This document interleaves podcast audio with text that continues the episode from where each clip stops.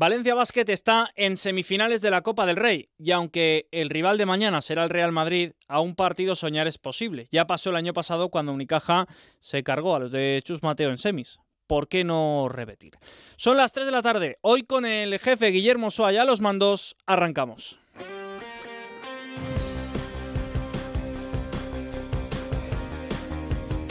Onda Deportiva, Sergi López. ¿Qué tal? Muy buenas tardes. Tenemos mucha tela que cortar en el día de hoy porque además de las ruedas de prensa de Rubén Baraja y de Javier Calleja, tenemos volei, tenemos baloncesto y cruce de declaraciones entre Sandra Gómez y entre Luis Cervera. Pero vamos a arrancar como cada viernes y sin entretenernos demasiado para que nos quepa todo lo que tenemos preparado con la agenda del fin de semana.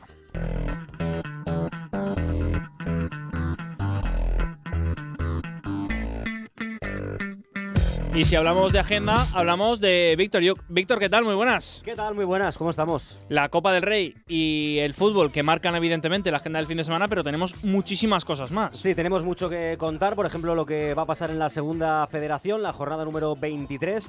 El domingo a las 12 se juega el Saguntino Formentera, a las 5 de la tarde el Alcira Torrent y a las 6 de la tarde el Valencia Mestalla Badalona Futur en la tercera federación, jornada número 21, mañana a partir de las 4 de la tarde, Patacona Ontiñén, luego a las 4 y media la Cheneta Atlético Levante, también el Gandía Rayuvense, a las 5 de la tarde el Chove Español Silla y el domingo a las 12 se cierra la jornada para los equipos de la provincia de Valencia con el partido entre el Castellón B y el Acero.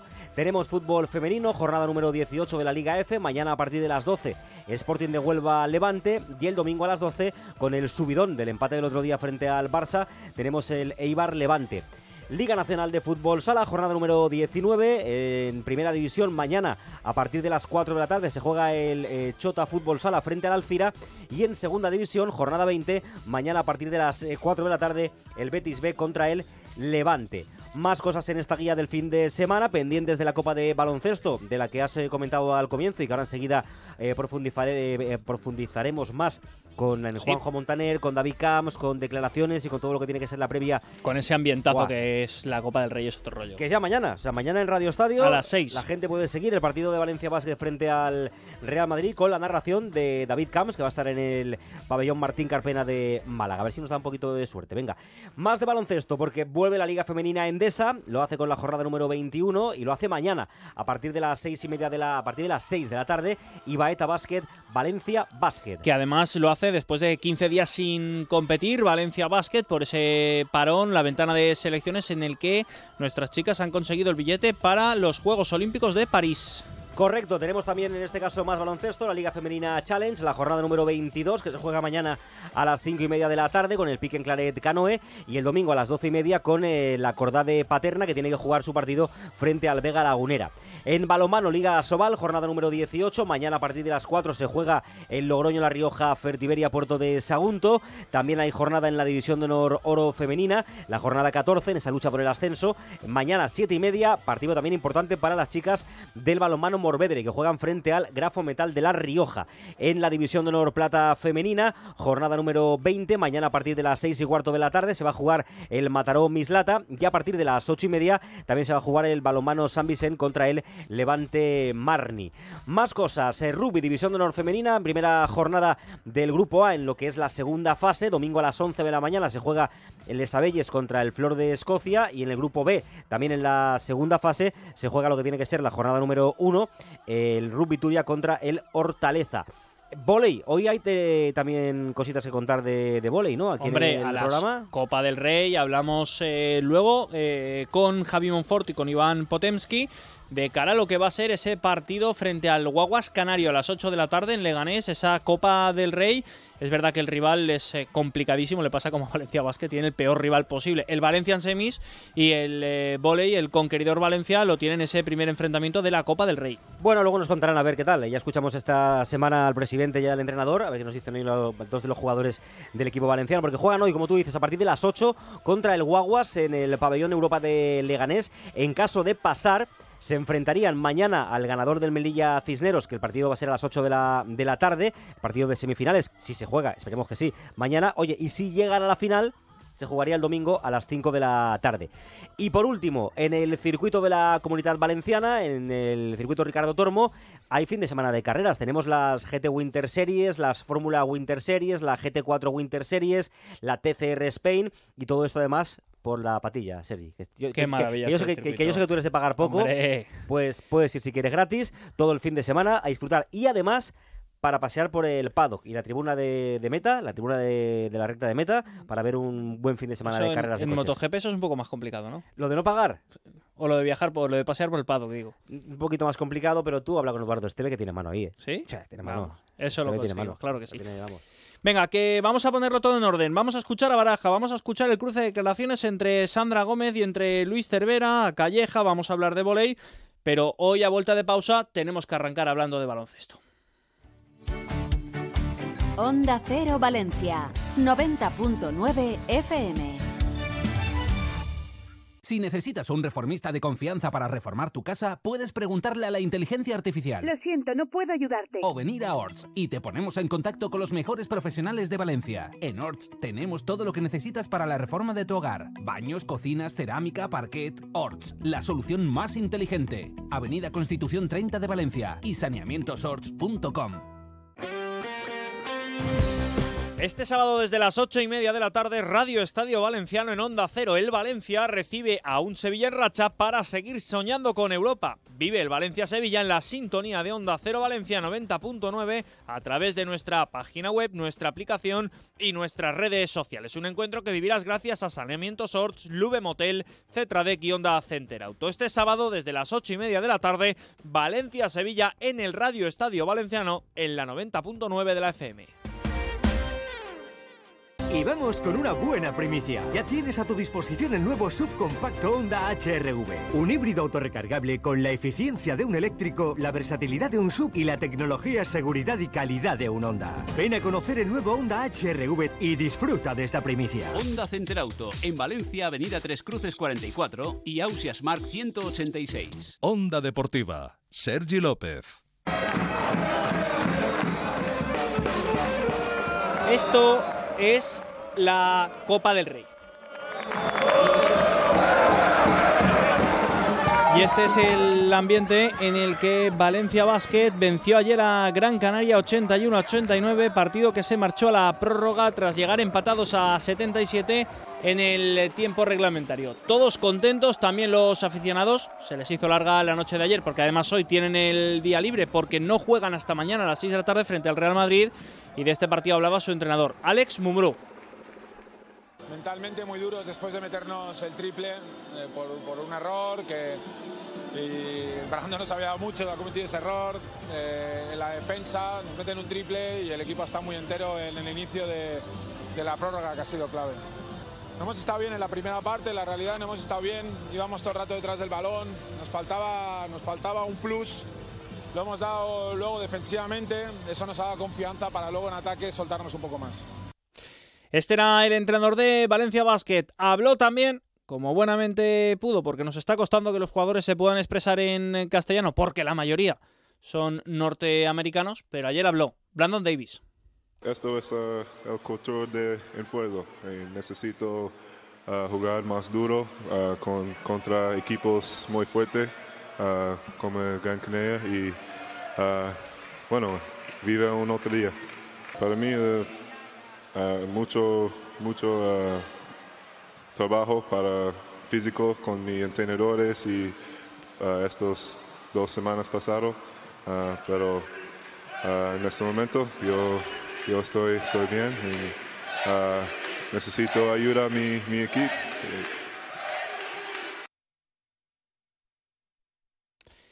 Este era Brandon Davis, en español de aquella manera porque Valencia Basket este año es verdad que hispanoparlantes pues no es que tenga demasiados. De hecho, cada vez que tenemos peticiones, los jugadores que hablan español pues están más que solicitados. Vamos a ver si se anima Brandon y puede entrar en esa rotación.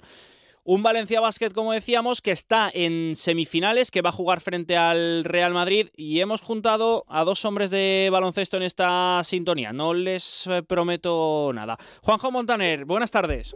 Hola Sergi, buenas tardes. Y nuestro compañero enviado especial La Málaga, David Camps. ¿Qué tal? ¿Cómo estás? ¿Qué tal, Sergi? Muy buenas, Juanjo. Buenas tardes. Supongo que mejor clima en Málaga que en Valencia. O, no, eh, mira, eh, vais a decir, ya se está quejando David que nunca lo hace. Tengo a Málaga para pasar frío, pero de verdad. Pero si no hace frío en Málaga. Pues, pues será en el resto del año. Hoy te puedo asegurar que me tengo que poner la braguita en el cuello y dudo si el gorrito. También es verdad que yo no tengo protector. Capilar. Capilar. Entonces ahí ya, pero no, no, hace una temperatura, a ver, vamos a ver, dentro de lo que es que estamos en febrero, pero estaremos en 15 grados, hace fresquete, sopla un poco el aire, no te creas tú, ¿eh? Oye, yo pensaba, pensaba, Juanjo, que ayer frío iba a pasar Valencia Basket cuando llegamos a la prórroga, pero si arrancó mal el partido en ese primer cuarto, en la prórroga con ese parcial, al final eh, Valencia Basket se mete en las semifinales de Copa. Es que yo creo que el, partido de ayer de Valencia es, eh, la, el fiel reflejo de, toda la temporada, ¿no? porque el primer y segundo cuarto eh, bueno, sí, defensivamente estás, creo que es el punto fuerte que tiene este equipo, pero ofensivamente te cuesta horrores, te, agarras al partido, eh, eres capaz en un último cuarto de eh, prácticamente sentenciar la victoria, de repente en el último minuto te dejas escapar la victoria, que por cierto, más allá del triple de Bursino y del error de Brandon, del error defensivo de Valencia, creo que esa acción no se tenía que haber dado porque el fondo a 1.2 segundos es clarísimo de Brusino y es verdad que se revisó por los árbitros, pero no sé si revisaron solo el tiempo, porque con las imágenes se ve clarísimamente que es Brusino el último en tocar el balón.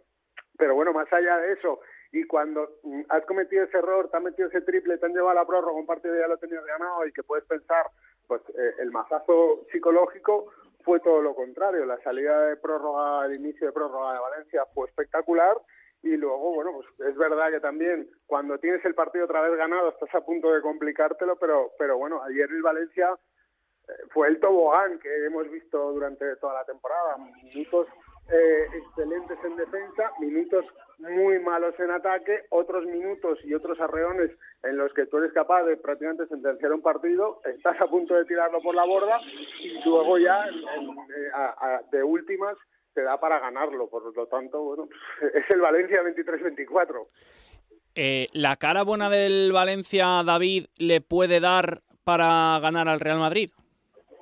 ¿Cuál es la cara buena? también es verdad. Claro. O sea, yo pregunto, ¿eh? así a, a bote pronto. La verdad es que, hombre, va a tener que mejorar mucho, pero mucho de lo que se vio ayer para intentar ni tan siquiera competirle al Real Madrid, que también pasó muchos problemas que bien es cierto que estuvo todo el rato dominando el partido frente a UCAM Murcia, pero no lo sé, depende, va a depender mucho de cómo esté Brandon Davis físicamente, que ayer tampoco es que le viera, hizo un buen partido, fue de hecho el, mejor, sí, 17 puntos. pero físicamente no sé yo cómo va a estar eh, mañana y tampoco sé muy bien cómo va a estar Eddie Tavares, porque ayer sufrió muchísimo contra los jugadores de UCAM Murcia, muy físico el partido, le dieron leña y ellos también, pero el, Murcia planteó el partido que se esperaba, leña, leña y más leña, y eso es, intuyo, lo que pensará Alex Monbru, un partido extremadamente físico, muy defensivo, a pocos puntos, y a partir de ahí a ver si en un momento dado Harper, Jones están inspirados y pueden dar la sorpresa. Eh, difícil, sí, imposible. No, lo que pasa es que el Valencia va a tener que ser mucho mejor que lo que vimos ayer. A mí ayer es que no me gustó, la verdad. Juanjo, es que a este equipo le hemos visto ganarle al Barça en un muy buen partido y hacer un auténtico desastre contra Bilbao justo antes de la Copa. No, pero es que este año hemos visto que Valencia es capaz de ganarle a cualquiera porque, bueno, pues le, ha ganado al Barça, es capaz de ir a Vasconia y ganar, es capaz en las primeras jornadas de, ir a Málaga y ganar, en Euroliga de ganar en pistas eh, muy complicadas y capaz de perder pues con Girona en la primera jornada, de perder con Bilbao, de perder eh, en muchos sitios. Por eso que, que ahora mismo eh, la apuesta de que siempre, obviamente, el Madrid es favorito, pero la apuesta de que Valencia Basket pueda ganarle al Real Madrid, pues, pues, tienes que hacerla por dos, por, por dos lados, ¿no? O sea, saber qué te vas a encontrar, eh, qué, tipo, qué equipo te vas a encontrar, porque si es verdad que si el Madrid consigue eh, físicamente y defensivamente parar a Valencia, eh, colapsar a Valencia, mm, algo que por lo que estamos viendo en los partidos eh, es capaz de hacerlo el propio equipo de Valencia, pues ahí el Madrid va a tener mucha ventaja. Pero si Valencia es capaz de mantener un nivel de, de acierto y de ataque, como por ejemplo ayer en el último cuarto con el inicio de la prórroga, pues ahí sí que va a tener más opciones. David, da la sensación que el cambio de entrenador al Madrid no le ha afectado mucho. Nada, sigue siendo la misma rutina de siempre. Sí que es verdad que el año pasado, después de todo el hacer Pablo Lasso, el inicio de sus Mateo fue complicado. Lo que sucedió en Badalona en la Copa del Rey, perdiendo semifinales contra el Unicaja, dolió y escoció. Parecía que todo era un auténtico drama en algunos momentos pues estaba cerca de ello, para que no lo vamos a engañar, pero pasó lo que pasó, consiguieron ganar la Euroliga con el canastón de Sergio Llull y a partir de ahí yo creo que entre todos han encontrado el, un pequeño clic que les dice, oye, pues si es que tampoco hemos cambiado en demasía, o sea, si seguimos siendo lo mismo, seguimos bien, actualizando el modelo, por, por decirlo de una manera prácticamente es lo mismo. O sea, si es que si te pones a pensar en la Copa de Málaga de hace 10 años, que gana aquí el Madrid al Barça con la ganasta de Sergio Llull, sigue Sergio Llull, sigue el Chacho, sigue Rudy Fernández, que son al final los que llevan un poco la voz cantante. Chus Mateo eh, es hombre de la casa y luego tienes jugadores que aunque sean muy veteranos de estas se las tienen, vamos, más que sabidas, tipo Fabián Coser, el propio Tavares, Campazzo, que hace cuatro años fue el mejor aquí. O sea, es un equipo que la trayectoria que tiene es de gente que ya sabe bastante bien cómo es, cómo es el Madrid. Entonces, más o menos sigue la misma línea y en sí hubiera sido una locura el hecho de haber cambiado algo respecto a lo que se venía haciendo en los últimos 12 años. Y Juanjo, la última que te hago, eh, ¿cómo mm, tiene que hacerlo Valencia Basket para acercarse a este modelo? Evidentemente con, con pasta, pero por sensaciones eh, se ha cambiado eh, totalmente la forma de funcionar de, de, Valencia Basket, se busca un proyecto que sea sostenible por sí mismo, pero no se acaba de dar con la tecla que permita a Valencia Basket competir a este nivel. Bueno, pues eso de que es un proyecto sostenible por, por sí mismo... Que se, que se busca que el proyecto sea sostenible. Claro, pero es que posiblemente Valencia ha hecho empezada la temporada más cambios en esta temporada que en, que en cuatro anteriores. Por eso te lo digo. llegó Jovic en verano, llegó, ha llegado Pangos, ha llegado eh, Anderson. Eh, Ojeleye.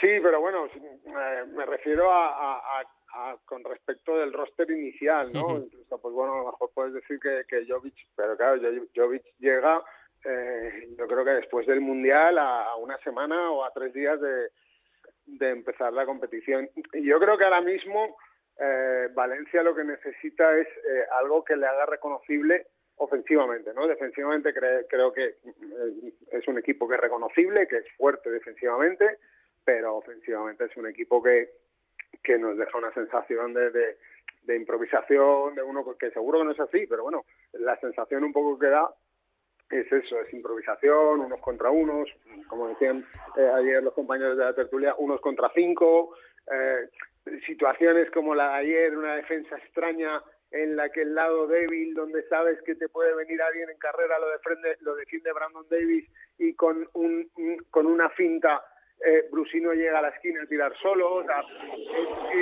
es, es, ese equipo eh, ahora mismo que es, que es capaz de, de lo mejor y bueno, vamos a ver lo que pasa mañana en el Martín Carpena. Es, evidentemente lo escuchamos en el Radio Estadio y ojalá sea una victoria de Valencia Basket. Te daría mucho juego, claro que sí. Juanjo, muchas gracias por haberte pasado por aquí. David, no te pierdas por Málaga, ¿eh? No, que va, mira, eh, calle Larios, que hay una exposición fotográfica. Mala calle, mala calle, cuidado, mala calle exposición fotográfica ah, vale, vale, vale. de los 40 años de la Copa del Rey con fotografías de nuestros queridos amigos Emilio Cobos y Mariano Pozo, auténticos maestros de la fotografía. No me voy a perder por ningún sitio porque al final estás todo el día en el Carpena y no es plan. Luego ya, luego ya os contaré tranquilamente. Por cierto, algo que ayer me preocupó y mucho, y estará de acuerdo conmigo Juanjo Montaner. Cuatro quintetos iniciales en los cuartos de final. ¿Cuántos españoles? Ah. How many, how many Spa- Spanish people? Pues es lo que es lo que decías y hemos escuchado a Brandon Davis hablando en español que lo habla de aquella manera y tenemos problemas para poder hacer entrevista con jugadores que hablen en español porque en Valencia Basket hay cuatro. Y ojo, que ayer Pradilla, fundamental. Si no es por él, cuidadito. Sí, Puerto, ni jugó. Víctor Claver, Nada, tampoco. tres minutos. Tres minutos, Entonces, sí. Xavi López Arostegui, sí, pero ya está. No, no, nada más. Entonces, De Puerto ni vamos, a, hablamos. vamos a ver si reflexionamos un poco todo. Más que reflexionamos, hacemos algo ya. Porque no puede ser. Toda la razón del mundo, Camps. Un abrazo grande. Me estás enfadando y calentando. Fíjate tú, Sergio. No, hombre, no. Un abrazo grande, pásalo bien. Un abrazo. Venga, que a vuelta de pausa vamos con toda la información del Valencia. Onda Cero Valencia, 90.9 FM. ¿Que por qué soy un pluser? Porque puedo elegir entre 8.000 coches en 80 centros en España. Porque me lo llevan a mi provincia y tengo 15 días o 1.000 kilómetros de prueba. Porque si no me convence, me lo cambian o me devuelven mi dinero. Ocasión Plus. Ya somos más de 200.000 plusers. ¿Te unes? Ocasión Plus. En Paterna, Alcira, Sagunto, Pista de Silla y en ocasiónplus.com. En La Picaeta, tu bar de toda la vida, nos hemos puesto guapos para ti. Ubicados en la calle Albalá del Staronchers 12 y en Orriols, Duque de Mandas 37. Te invitamos a redescubrir la esencia de barrio. Descubre los mejores platos tradicionales y tapas de toda la vida. Descubre tus bares, reserva tu mesa en barlapicaeta.com. Te esperamos. Si necesitas un reformista de confianza para reformar tu casa, puedes preguntarle a la inteligencia artificial. Lo siento, no puedo ayudarte. O venir a Orts y te ponemos en contacto con los mejores profesionales de Valencia. En Orts tenemos todo lo que necesitas para la reforma de tu hogar. Baños, cocinas, cerámica, parquet. Orts, la solución más inteligente. Avenida Constitución 30 de Valencia y saneamientosorts.com. Onda Deportiva. Sergi López. Venga, vamos con toda la información del Valencia. Se lo decíamos al inicio, ha hablado Sandra Gómez eh, sobre las fichas, sobre el convenio, sobre Luis Cervera. Ha contestado, por cierto, Luis Cervera a Sandra Gómez. Han pedido la, eh, la separación de Luis Cervera de todo lo que tenga que ver con el Valencia. Ahora lo escuchamos, pero vamos primero con lo deportivo porque hay partido mañana a las 9 de la noche, desde las 8 y media por el Radio Estadio Valenciano. Ese mm, Valencia-Sevilla ha hablado Rubén Baraja. Sí, ha hablado el Pipo, es- ha hecho la, la rueda de prensa previa antes del partido.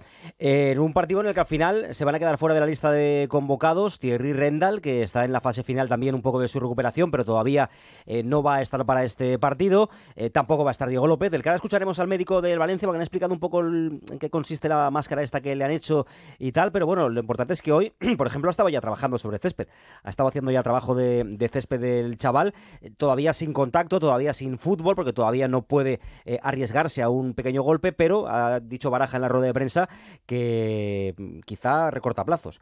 Y sobre todo porque era algo... Mira, Canós. Era algo previsible en el caso de Diego López por el hambre que tiene el futbolista. Ya dijo Baraja, dice, este es un jabato y seguro que va a, Sí, lo a dijo, recortar plazos. lo dijo Diego López, dijo, si fuera por mí, jugaría mañana mismo. Y estaba con la cara literalmente partida. Sí, sí, correcto, correcto. Y al final, bueno, pues eh, ya te digo, está trabajando sobre el césped y se le ve bastante bien al, al chaval, sobre todo con ganas, con energía de, de empezar a, a trabajar. Bueno, ahora te cuento un poco más novedades del partido, pero ha hablado el Pipo de Quique Sánchez Flores, que sabes que es un, entrenador que tuvo a Baraja como futbolista en, en su fase de entrenador del Valencia, que la temporada pasada le echó un capote a, a Quique públicamente cuando él estaba creo que en el Getafe o bueno, en el Getafe no, el Getafe ya estaba Bordalás. Él, él públicamente hizo una, una entrevista eh, en la que venía a decir que seguro que Baraja lo iba a hacer bien, que iba a entrar muy bien dentro del club, que iba a salvar al equipo, tal, una- unas palabras bastante reconfortantes para Baraja. Hoy le han preguntado al Pipo sobre aquello, lo, ha agradecido por supuesto y ha reconocido que con Quique, el Sevilla, eh, lo lógico y lo normal es que no pase apuros.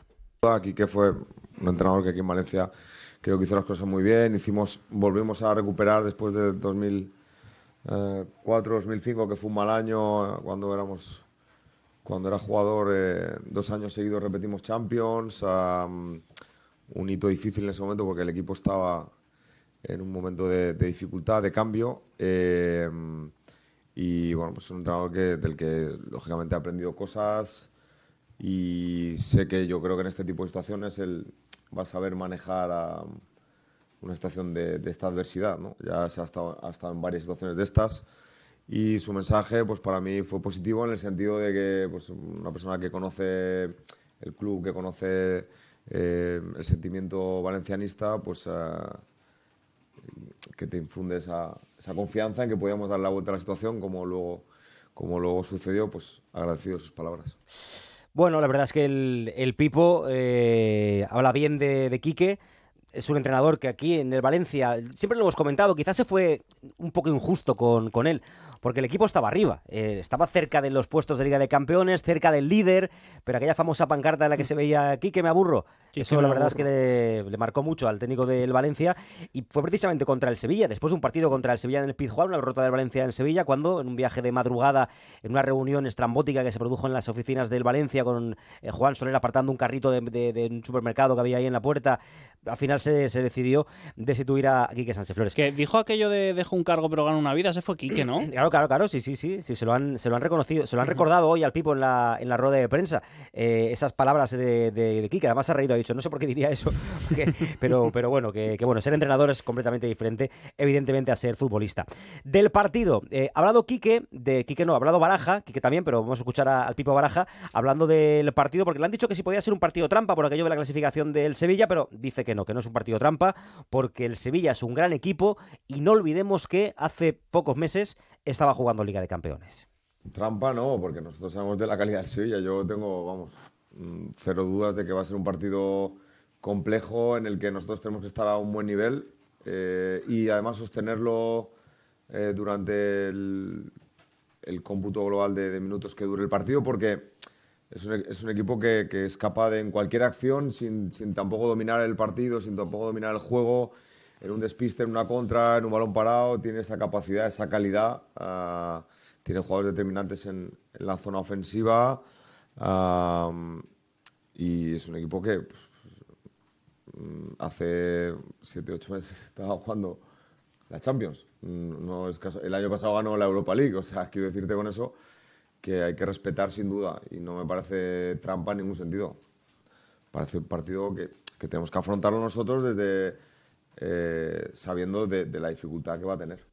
Dificultad que va a tener evidentemente este partido, pero también le han preguntado al Pipo por nombres propios, entre ellos uno de los que en las últimas semanas eh, estaba un poco cuestionado, Javi Guerra. Sí, correcto, que además ya tuvimos incluso el debate el pasado lunes en la tertulia de la posición de Javi Guerra, que estaba ocupando una posición más tirado en banda, entrando un poco de interior, no tan centrado en el doble pivote, porque ahora esa posición la están ocupando tanto Pepelu como Guillamón, fundamentalmente con la entrada de Guillamón en el, en el once inicial. Y eh, la verdad es que, bueno... mm, él viene a reconocer un poco que si Baraja no está, eh, que en este caso, si Javi Guerra no está a lo mejor al 100%, igual tiene también al- algo que ver y que tiene que intentar seguir peleando, seguir trabajando, seguir insistiendo en buscarle la mejor posición en el terreno de juego. Es una buena reflexión la que ha hecho el Pío Baraja de la posición de Javi Guerra, de dónde juega y de qué espera de él de aquí a final de temporada.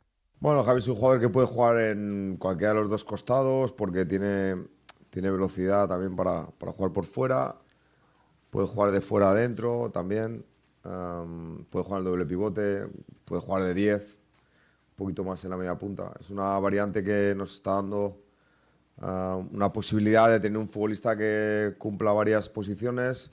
Cuando a veces hemos tenido algún lesionado por fuera o jugadores que no, por lo que sea, no estaban en- entrando en el rendimiento que nosotros queríamos, lo hemos utilizado y, y si no juega asiduamente seguramente será por culpa mía o por decisión mía, ¿no? Eh, entonces tendré que mm, conseguir que él vuelva a recuperar su nivel y este es un poco el objetivo que tengo con Javi, ¿no? Ah, cuando no ha participado, pues es una decisión mía porque considero que, que no tenía que hacerlo, pero él también entiende que el equipo está por encima de cualquier situación individual y, y creo que para él también es positivo, ¿no? Que, vaya entendiendo lo que tiene que hacer, dónde lo tiene que hacer y crecer, ¿no? Esto es aprendizaje para él y nosotros, lógicamente, yo siempre busco lo mejor para él como para cualquier jugador que beneficie al equipo y, bueno, pues a lo mejor alguna situación, am, pues quizá no le he dado la continuidad que, que tenía o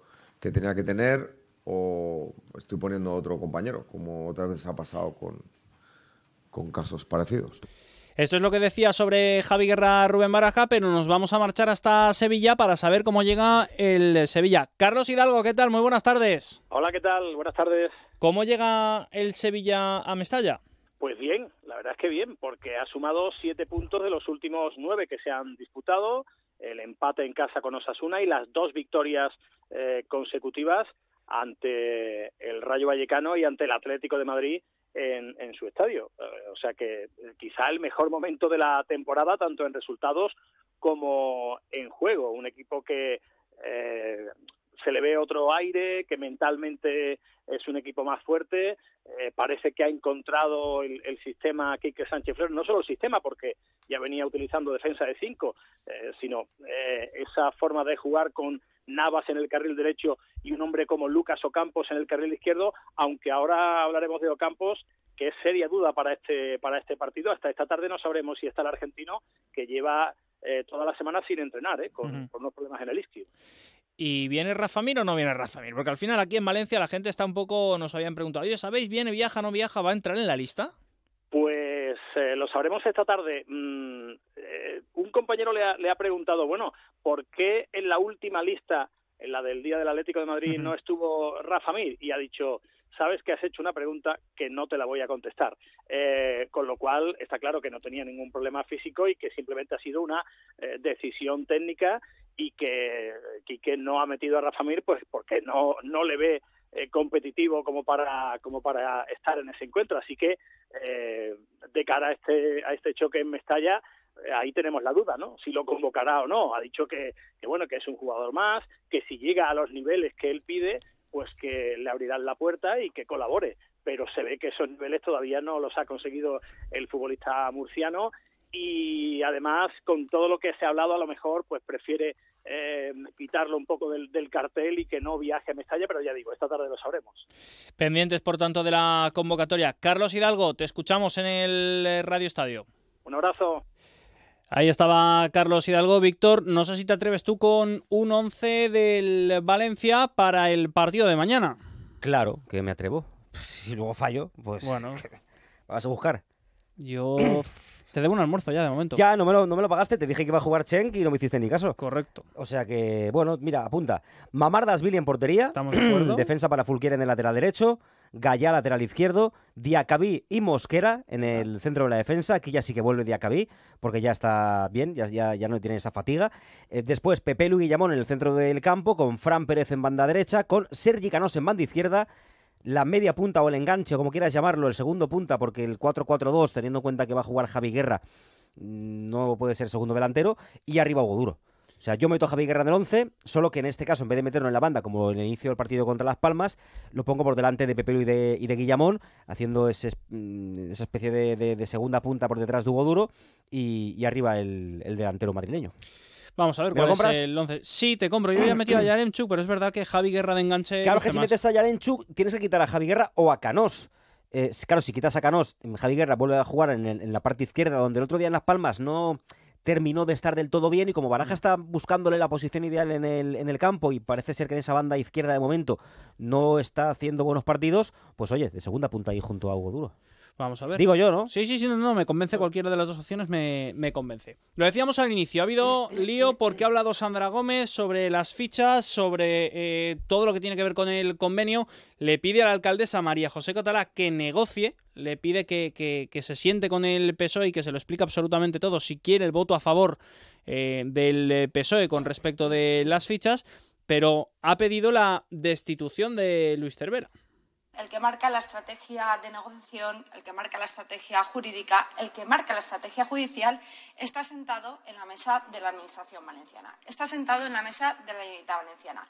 Y se supone que tenemos que confiar en él para defender el interés general, el interés público, los intereses que tiene la ciudad de Valencia de presionar a que ese estadio eh, se termine y quede acabado. Resulta que el principal responsable de que no se hiciera nada es el que hoy tiene que apretar a Meriton y a Peter Lim para que se acabe el estadio. Por eso exigimos que automáticamente pues, se haga un estudio sobre la posible incompatibilidad, una incompatibilidad que, como ustedes bien saben, ya como Partido Socialista denunciamos en el caso de José María Olano y que ganamos, y que conllevó que el concejal que estaba negociando o casualidad también, que había estado a sueldo de Peter Lim, que era Olano, finalmente fuera supuestamente aportado de las negociaciones. No es casualidad, al final es la misma estrategia. Peter Lim ha puesto a sus peones tanto a representar al Ayuntamiento de Valencia como a la Generalitat Valenciana. A José María Olano, en el caso del Ayuntamiento, en el caso de, la Generalitat Valenciana, a Luis Cervera. Sorprenden estas declaraciones de Sandra Gómez, que ya le da exactamente igual a quién disparar, le vale prácticamente todo, como si Luis Cervera no fuese una persona capaz para trabajar en la consellería. Esto es como si, por ejemplo, a mí no me dejaran trabajar en Onda Cero porque previamente he trabajado en otras emisoras, no tiene ningún sentido. Y le ha contestado evidentemente Luis Cervera. En relación con las declaraciones que ha realizado en el día de hoy el Grupo Socialista, me gustaría aclarar los siguientes conceptos. En primer lugar, que como trabajador público, igual que en otros casos, los perfiles que ostentamos, los, cargos públicos o políticos, hemos trabajado con anterioridad en el sector privado, lo que en muchas ocasiones supone una relación directa con empresas donde ha discurrido nuestra trayectoria profesional, no siendo ello constitutivo de trato favor alguno. En mi caso, Trabajé en el Valencia Club de Fútbol desde una época anterior a la entrada de Peter Lim y abandoné el club en noviembre de 2017, siempre con acciones constatables para tratar de reactivar las obras del nuevo estadio. Asimismo, cabe recalcar que no di el salto del Valencia Club de Fútbol a la Administración, pues en los últimos años he trabajado como director de operaciones del Levante Unión Deportiva y he colaborado con otras entidades como ha sido el Comité Olímpico Español. Por otro lado, aclarar que el régimen de incompatibilidades viene marcado por la ley, no por ningún partido político. Y también eh, indicar que mi relación actual con el Valencia Club de Fútbol viene dada por la coordinación de las reuniones para que la ciudad sea sede del Mundial de Fútbol 2030, de manera conjunta con la Federación Española de Fútbol, el Ayuntamiento de Valencia y la Federación de Fútbol de la Comunidad Valenciana. En ningún caso como parte de la negociación municipal para dar solución a la ATE, como se indican las declaraciones realizadas. Por todo ello, insto al Grupo Municipal Socialista a realizar declaraciones amparadas en la, velocidad, en la veracidad con el fin de colaborar y no entorpecer los esfuerzos que la Generalitat y el Ayuntamiento de Valencia están realizando en este sentido. Muchas gracias. Y con todo ello andan eh, unas instituciones y otras echándose los trastos a la cabeza. Nos vamos a marchar a conocer cómo está esa última hora sobre la marcha que ya saben organizado Libertad UCF para el día del partido contra el Real Madrid, el día 2 de marzo, una marcha que va a arrancar en la plaza del Ayuntamiento. Ya tengo por ahí a José Antonio Pérez. ¿Qué tal? Muy buenas tardes. Hola, ¿qué tal? Buenas tardes preparando esa manifestación para el día 2. Es cierto que todavía queda mucho para ese 2 eh, de marzo, pero entiendo que ya le estáis dando forma a la marcha que arrancará en el ayuntamiento. Sí, sí, queda, queda mucho, pero no tanto para el trabajo que conlleva algo así para movilizar al valencianismo. Estamos sobre todo trabajando con el tema del permiso de ayuntamiento, de delegación de gobierno, eh, con la ruta, horarios y bueno, alguna, alguna sorpresa más que queremos intentar que haya dentro de lo que es la, protesta, pero no tenemos todavía nada cerrado, seguimos trabajando. Entiendo que hasta que no tengáis el ok tanto de ayuntamiento como de delegación de gobierno tampoco queréis eh, anunciar ni horarios ni recorrido porque claro, estáis a expensas de que las instituciones os den vía libre para poder hacer la marcha.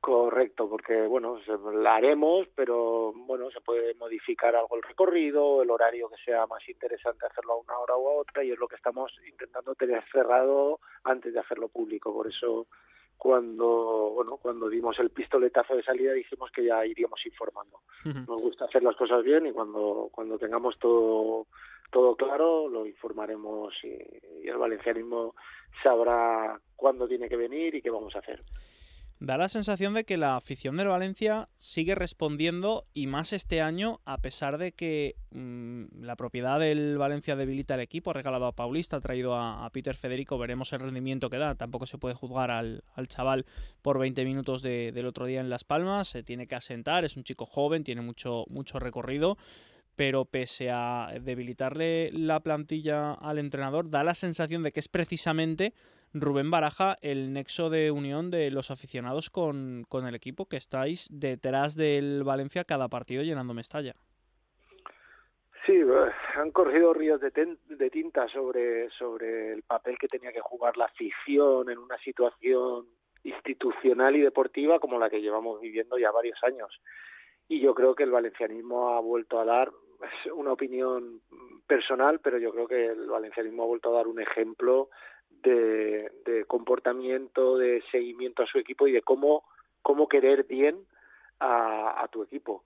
Y eso pasa por eh, disfrutarlo, ¿por qué no? Disfrutarlo, intentar apoyarlo, intentar que se consigan eh, los objetivos o las necesidades deportivas que tenemos y por otro lado luchar sin descanso por su supervivencia. Mm. Entonces, para mí, yo, y lo digo mucho en los medios, yo que tengo dos niños de, de siete años y que se, se están ahora haciendo valencianistas, para mí es un orgullo ver que el valencianismo sigue apoyando y sigue disfrutando también, lo podemos decir así, aunque el equipo vaya mal, porque al final tú vas al fútbol para, para intentar ver un buen partido, para intentar divertirte, para intentar eh, desahogarte con tu equipo y yo eso en, en mis nanos lo veo claramente, que, que les ha picado el, el valencianismo y es por la, yo creo que es por la afición que tenemos también.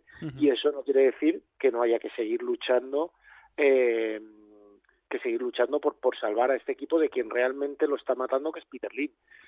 Baraja mm, viene muy bien para todo esto, para que sigamos enchufados, pero date cuenta que el- la afición no ha decaído tampoco cuando en vez de Baraja estaba Gatuso o en vez de Gatuso estaba el comentarista de televisión porque por desgraciadamente por el banquillo del Valencia ha pasado gente que no se lo merecía.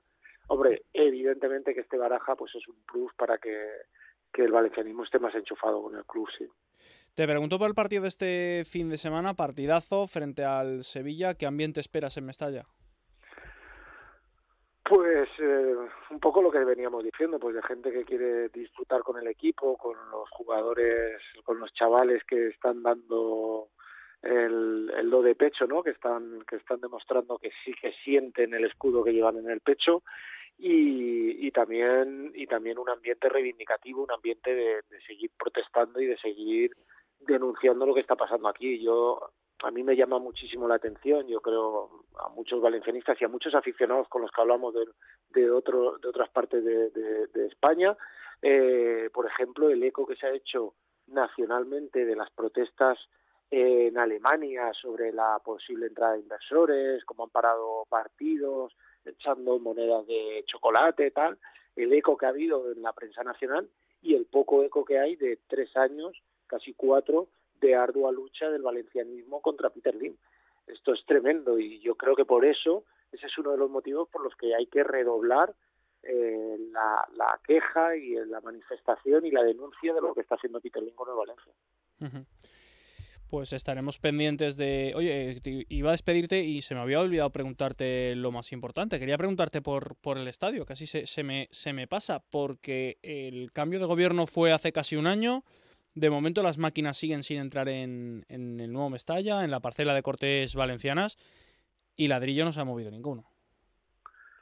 Ninguno, pero es que es que es tremendo y, aquí para, para tus oyentes sí que me gustaría hacer una reflexión porque hay mucha gente que cuando intenta cuando cuando se mezcla la política y también el partidismo este que tenemos en política con, con necesidades reales que tiene la sociedad, pues parece que, que tienes que opinar dependiendo del partido al que votes. Eh, Libertad VCF ha sido muy clara y sigue siendo muy clara y da lo mismo quién gobierne, quién esté en el ayuntamiento, quién esté en la Generalitat. Eh, hay una cosa que, o dos cosas que son indudables. Que el Valencia Club de Fútbol económicamente está en una situación crítica, no tiene tesorería para pagar gastos corrientes. Esto, para que nos entiendan los oyentes, es que no puedes pagar el agua, la luz, que no puedes llenar la nevera de comida. Nosotros tenemos problemas para el pago corriente, tenemos que recurrir a empresas crediticias. Ese problema y el que no hayan esto de eh, recurrir a empresas crediticias es a, a, los famosos estos que se publicitan en la tele diciendo un crédito rápido eh, el que el que no podamos recurrir a un banco para que nos financie es otro problema. Tenemos problema de tesorería es decir no tenemos dinero y tenemos problema de financiación a Valencia Club de Fútbol los bancos ya no le financian ¿por qué? porque tiene eh, muchos créditos y todo lo que tiene avala esos créditos con lo cual ya los bancos ya no financian más. Bueno, pues en esta situación, si tú, tú, tú piensas en tu, en tu economía familiar, tú estarías pensando en cambiarte de casa y además una casa que está a medio construir. Complicado. ¿Verdad que no? El Valencia Club de Fútbol está en una situación que, mire, nos da lo mismo mundial, nos da lo mismo interés político, nos da lo mismo interés eh, eh, inmobiliario que pueda haber en la ciudad. El Valencia Club de Fútbol tiene una economía en la que no puede permitirse el lujo de cambiarse de estadio hoy, hoy 2024. Y eso no quiere decir que eh, desde Libertad estamos diciendo que no haya que cambiarse o que haya que quedarse en Mestalla, no. Lo que sí que es seguro es que con la economía, con la gestión a la que nos ha llevado en 10 años Peter Lim, ahora no estamos para cambiarnos de estadio. Esa es la primera. Y la segunda cosa que yo creo que también todo el mundo puede coincidir con nosotros es que nosotros nos íbamos a cambiar de un estadio, en Mestalla, que ha sido históricamente entre los tres estadios más importantes de España, de los estadios más importantes de Europa. Y nos íbamos a cambiar a un estadio que iba a ser un pedazo de estadio, un estadio importante dentro de España y dentro de Europa. Y ahora, actualmente, ya no es eso. Te vas a cambiar a un estadio que cualitativamente es peor de lo que ha sido Mestalla en sus 100 años de historia. Esto, para que nos entiendan los oyentes, al estadio al que vamos, si nosotros eh, estábamos en un estadio que ha estado siempre entre los cinco más importantes de España y entre, entre no sé, los 10, 15, 20 más importantes de Europa, nos vamos a cambiar a un estadio que va a estar por debajo del octavo en España y muy lejos de los 50 más importantes de Europa. Nos vamos a un estadio en el que perdemos, que la ciudad de Valencia no merece. La ciudad de, Valencia no merece un estadio que el, el 25% del estadio va a estar sin, sin acabar. Van a estar, va, bueno, vamos a inaugurar supuestamente, se oye en los medios, ¿no? Por el Mundial, vamos a estar allí jugando un Mundial y me quiere decir que como cuando vas a una estación o a un aeropuerto que está en obras, vamos a ver muchas salas tapadas con lonas porque ahí no se ha construido nada. Y eso lo dice el Valencia. Desde luego que, que la, la, situación no es la, no es la más eh, halagüeña. y el, y el proyecto, claro, es que el proyecto tampoco, es cierto que, que hay cosas que están chulas, pero es cierto que eh, pintar el estadio de negro y ponerle una valla, que es lo que comentábamos la semana pasada, pues no es quizá eh, lo mejor para, para un estadio que está llamado a ser uno de los principales a nivel nacional. Oye, te voy dejando que nos quedamos... perdón, perdón, pero es que no es así. Es que el proyecto que han presentado no es un estadio que va a estar entre los... no, no, claro, no, no, no, no, digo, no digo que el proyecto que han presentado sea para un estadio que vaya a estar ahí. Digo que el estadio debería de, de estar entre los mejores de España, no que el proyecto lo esté. Claro, claro, el proyecto. Entonces eh, dicen, no, eh, el ayuntamiento, como no da las fichas, se está negando a no, no. Es que el proyecto que han presentado es de un estadio que, que no es el estadio que merece la ciudad de Valencia. Hmm. Y además no tienen financiación para ese estadio. Y además el Valencia está en una situación económica que no, porque que eh, pasaría riesgos reales para sobrevivir si se enfrasca en esa hora. Ah, pues en 2024 olvidémonos del estadio, vamos a centrarnos en lo importante que es sacar a Peter Lee del accionariado del club. Vamos a ver cómo se desarrolla este año 2024. Seguimos pendientes de vosotros y de todo lo que es esa marcha que evidentemente va a movilizar una vez más al valencianismo el día 2 de marzo, día que además coincide con la visita del Real Madrid. Ha sido un placer tenerte por aquí, José. Igualmente, muchas gracias, muchas gracias. Venga, vuelta de pausa, vamos con toda la información del Levante. Onda Cero Valencia, 90.9 FM.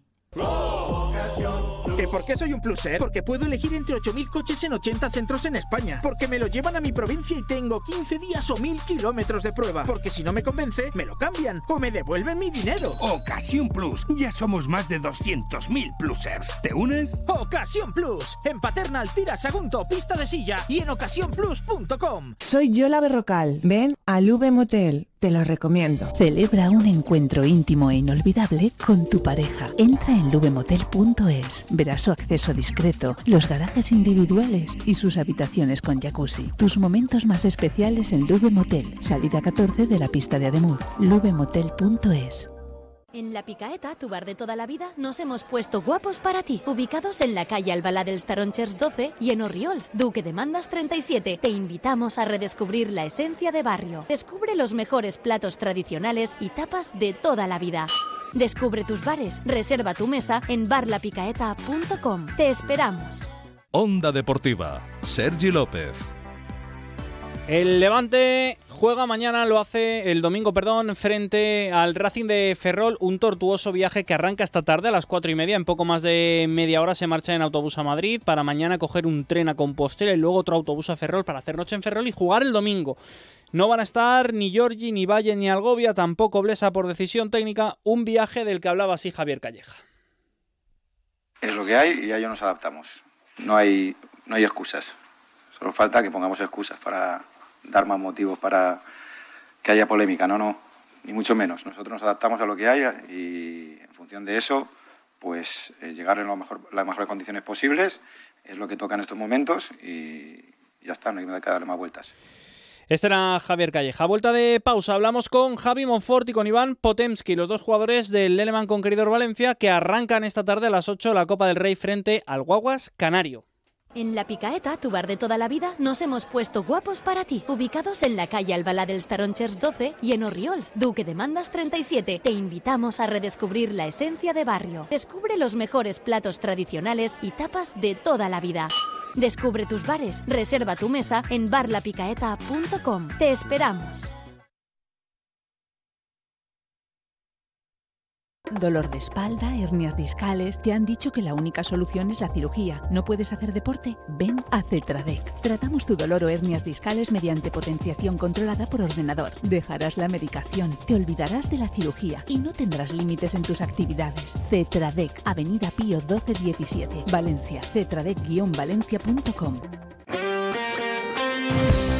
Este sábado desde las ocho y media de la tarde, Radio Estadio Valenciano en Onda Cero. El Valencia recibe a un Sevilla en racha para seguir soñando con Europa. Vive el Valencia-Sevilla en la sintonía de Onda Cero Valencia 90.9 a través de nuestra página web, nuestra aplicación y nuestras redes sociales. Un encuentro que vivirás gracias a Saneamiento Sorts, Lube Motel, Cetradec y Onda Center Auto. Este sábado desde las ocho y media de la tarde, Valencia-Sevilla en el Radio Estadio Valenciano en la 90.9 de la FM. Onda Deportiva, Sergi López. Es semana de Copa del Rey también para el volei, que arranca una de las competiciones, eh, yo diría con más carisma del voleibol nacional y Leleman va a estar en, en, esa Copa como octavos. Se van a enfrentar al primero. Javi, ¿qué tal? Muy buenas. Hola, muy buenas. La primera pregunta es obligada contra el Guaguas, que es un todopoderoso en España y uno de los mejores equipos de Europa. Sí, bueno, el objetivo del equipo era clasificar para la Copa, aunque nos hubiera gustado poder clasificar en una posición más alta para no enfrentarnos la primera eliminatoria contra el equipo más fuerte. Pero bueno, eh, al final es el resultado de una primera vuelta que, no fue tan buena como la que estamos haciendo ahora. La verdad es que ahora el equipo está, está llegando mejor para tener unos playoffs más asequibles. Y bueno, haremos lo que se pueda porque el Guaguas, la verdad es que lo que tú has dicho, es un equipo que está ahora mismo entre los mejores de Europa. ¿Cómo se le mete mano al equipo canario? Porque claro, habrá que esperar igual casi a que ellos tengan un bache, cometan un error y vosotros estar listos para poder aprovecharlo. Sí, al final nosotros tenemos que hacer el, nuestro mejor juego, a jugar todo lo que podamos y depende más de que ellos tengan un mal día realmente que, que otra cosa, porque es verdad que, que, es un equipo que está por encima de, de todos los demás de la liga. Entonces, bueno, eh, al final lo que nos favorece es que es un KO directo no, no, un partido de ida y vuelta, pues sería una eliminatoria de ida y vuelta, sería más difícil, pero aquí la Copa del Rey es verdad que, que es, que es un, un, partido, te lo juegas todo y eso es verdad que a los equipos grandes esa presión a veces les, les, puede y a Guaguas le ha pasado otros años. Entonces, bueno, apelamos un poco a eso. No, nosotros no tenemos nada que perder, vamos a jugar contra un gigante realmente y, bueno, eh, esa es la parte positiva y vamos a, a jugar con eso. ¿Qué tiene de especial la Copa? Bueno, la, la, Copa del Rey es un torneo que es como un premio a los equipos que la primera vuelta más regular han estado. Y es, un, es, es, al final es un campeonato muy chulo porque se juntan los mejores equipos y se juegan el trofeo en tres días y y normalmente pues siempre hay un gran ambiente, se forma un buen espectáculo, este año es en Madrid, pero siempre en todos los sitios que se ha hecho, la verdad es que hay un montón de gente viéndolo, cada vez, cada año hay más, más, más afición y es muy bonito de, de jugar. El hecho de que estéis todos los equipos, decía el entrenador, durmiendo con el enemigo, es algo que pasa también con el baloncesto, que se concentran todos los equipos en, en un mismo hotel, hace que sea algo diferente de verdad. O sea, ese ambiente un poco del vóley, por hacer una similitud con el, con el básquet, hace que esta competición tenga esa cosita también un poco de convivencia entre todo el volei, entre los mejores equipos del volei nacional. Sí, al final es como una. Parece como si fuera más profesional, ¿no? Se profesionaliza un poco el, eh, el espectáculo porque los equipos están más concentrados, están en la competición y, eso, pues como tú decías, parecido al baloncesto, la verdad es que eh, lo hace un poco más especial y a mí particularmente me gusta. El hecho de que el- muchos equipos, o no todos los jugadores de todos los equipos eh, sean 100% profesionales, porque hay quien estudia, hay quien igual tiene un segundo trabajo, eh, hace que eh, sea más bonito poder compartir con esa gente que tiene eh, que hacer ese esfuerzo extra para poder, al final son tres o cuatro días los que te tienes que pedir libres o cuadrar con vacaciones o cambiar turnos. Esos, ese sobreesfuerzo se, se valora. Sí, al final es verdad que hay equipos que la mayoría que, que hay gente que, no, que es semiprofesional y desde luego que tiene hace un esfuerzo mucho más grande que los equipos como Guaguas que son todos profesionales. Pero bueno, eh, nosotros sí que la verdad es que en nuestro equipo tenemos algunos y lo valoramos mucho. Y bueno, al final eh, to- como todo en la vida, ¿no? Eh, hay gente que se tiene que esforzar más, pero el resultado es el mismo, no porque trabaje, no estudie, no tal, no tiene, no tiene nada que ver. Al final, el que quiere se esfuerza y consigue el resultado. Ya sé que estáis centrados en la Copa, te hago la última pregunta mirando quizá un poco más allá, pensando en los playoffs, intentando evitar ese mm, enfrentamiento contra Guaguas en, primera ronda del playoff. Decía también el entrenador que cambia mucho jugar eh, contra Guaguas que hacerlo contra el segundo, que hay muchísima eh, diferencia. ¿Cómo encaráis este tramo final de temporada para intentar conseguir por lo menos ese objetivo que os garantice un enfrentamiento más asequible en esa primera ronda de playoff? Sí, bueno, pues el equipo está trabajando para intentar quedar lo más alto posible. Creemos que, que ya prácticamente no nos va a tocar guaguas, así que creemos que cualquier equipo de los que vengan es asequible, se puede competir. Todos los equipos de esta liga tienen miedo a este pabellón porque somos un equipo muy fuerte aquí en casa y creo que eso en los playoffs nos va a ir muy bien y, y- eso esperamos. Tengo por aquí a Iván, que también se suma a este ratito de entrevista. Le hemos dejado la silla más cómoda a Iván. hemos dicho, al jugador más bajito la silla, madre mía. Está bien, te, está bien, vas a salir de la mesa. Estamos bien, estamos bien. Eh, estábamos hablando de, de que la Copa es algo especial, de que es algo diferente, pero que el primer partido fácil no va a ser. No, yo creo que la Copa ya se mostró el año pasado y años anteriores, un torneo completamente diferente. Eh, es un- a un partido, a- si ese día el equipo se levanta bien y salen las cosas bien, le puede ganar a cualquiera. El hecho de que el primer partido sea contra Guaguas os hace prepararlo de forma diferente a que a- a- si os hubiese enfrentaseis contra cualquier otro rival. A ver, eh, sabemos el equipo que tiene Guaguas y el potencial que tiene, pero creo que nos preparamos de igual manera contra el que sea, porque tenemos que ganar para poder pasar, si no, el que pierde se vuelve a casa. Pero sí que es cierto que estábamos hablando antes, lo ha dicho también el, Mister, que es verdad que eh, cuando juegas contra un rival casi va a depender más de un error suyo o de que tengan un mal día que el hecho de que mm, podáis hacer algo contra un equipo tan profesionalizado, es que al final es uno de los mejores de, de Europa. Se tiene que preparar de forma diferente, mm, de alguna forma. A ver, es difícil jugar contra un equipo que hoy está en Champions, que pasó de, grupo, que entró, que está en cuartos de final y que tiene un equipo largo. Podés plantear un partido para 7, 8 jugadores. El problema es que tienen 14 y puede jugar cualquiera y todos juegan bien. Entonces, bueno, por ahí tiene un mal día uno y entra otro y te resuelve el día o por ahí no. A nivel de club es cierto que eh, en las últimas temporadas Lederman se va consolidando dentro del voleibol nacional, de la Superliga. Se nota también eso dentro del club, ¿no? Sí, sí, se nota por el... A ver, de, yo llevo acá, este es el tercer año eh, en Valencia y se nota mucho cómo hemos ido progresando y mejorando y, y el respeto que le empiezan a tener al club. En el tercer año ya te miran con cara diferente y mismo venir a jugar en, esta, en nuestra casa es complejo. Chicos, que muchísima suerte, que a ver eh, si se le puede meter mano a guaguas y nos dais esa alegría. ¿eh? Que pase lo que pase, lo más importante en este caso sí que va a ser disfrutar de la experiencia y coger esa experiencia, valga la redundancia, porque van a venir más copas. Muchas gracias y nada, nosotros defenderemos los colores del club todo lo que podamos y si no, pues una seguro que reforzará el equipo igualmente para los playoffs, que es lo más importante. Iván, Javi, mil gracias por haber estado este ratito en Onda Deportiva. Muchas gracias. Un Gracias. abrazo.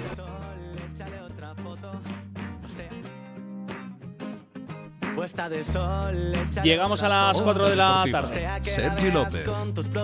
Ahora sí, llegamos a las 4 de la tarde. Se quedan con Julia en la onda. Más deporte esta tarde en la Brújula Comunidad Valenciana y en la Brújula del Radio Estadio y el Radio Estadio Noche con Raúl Granado. Nos escuchamos mañana. Hasta entonces, sean felices. Yes.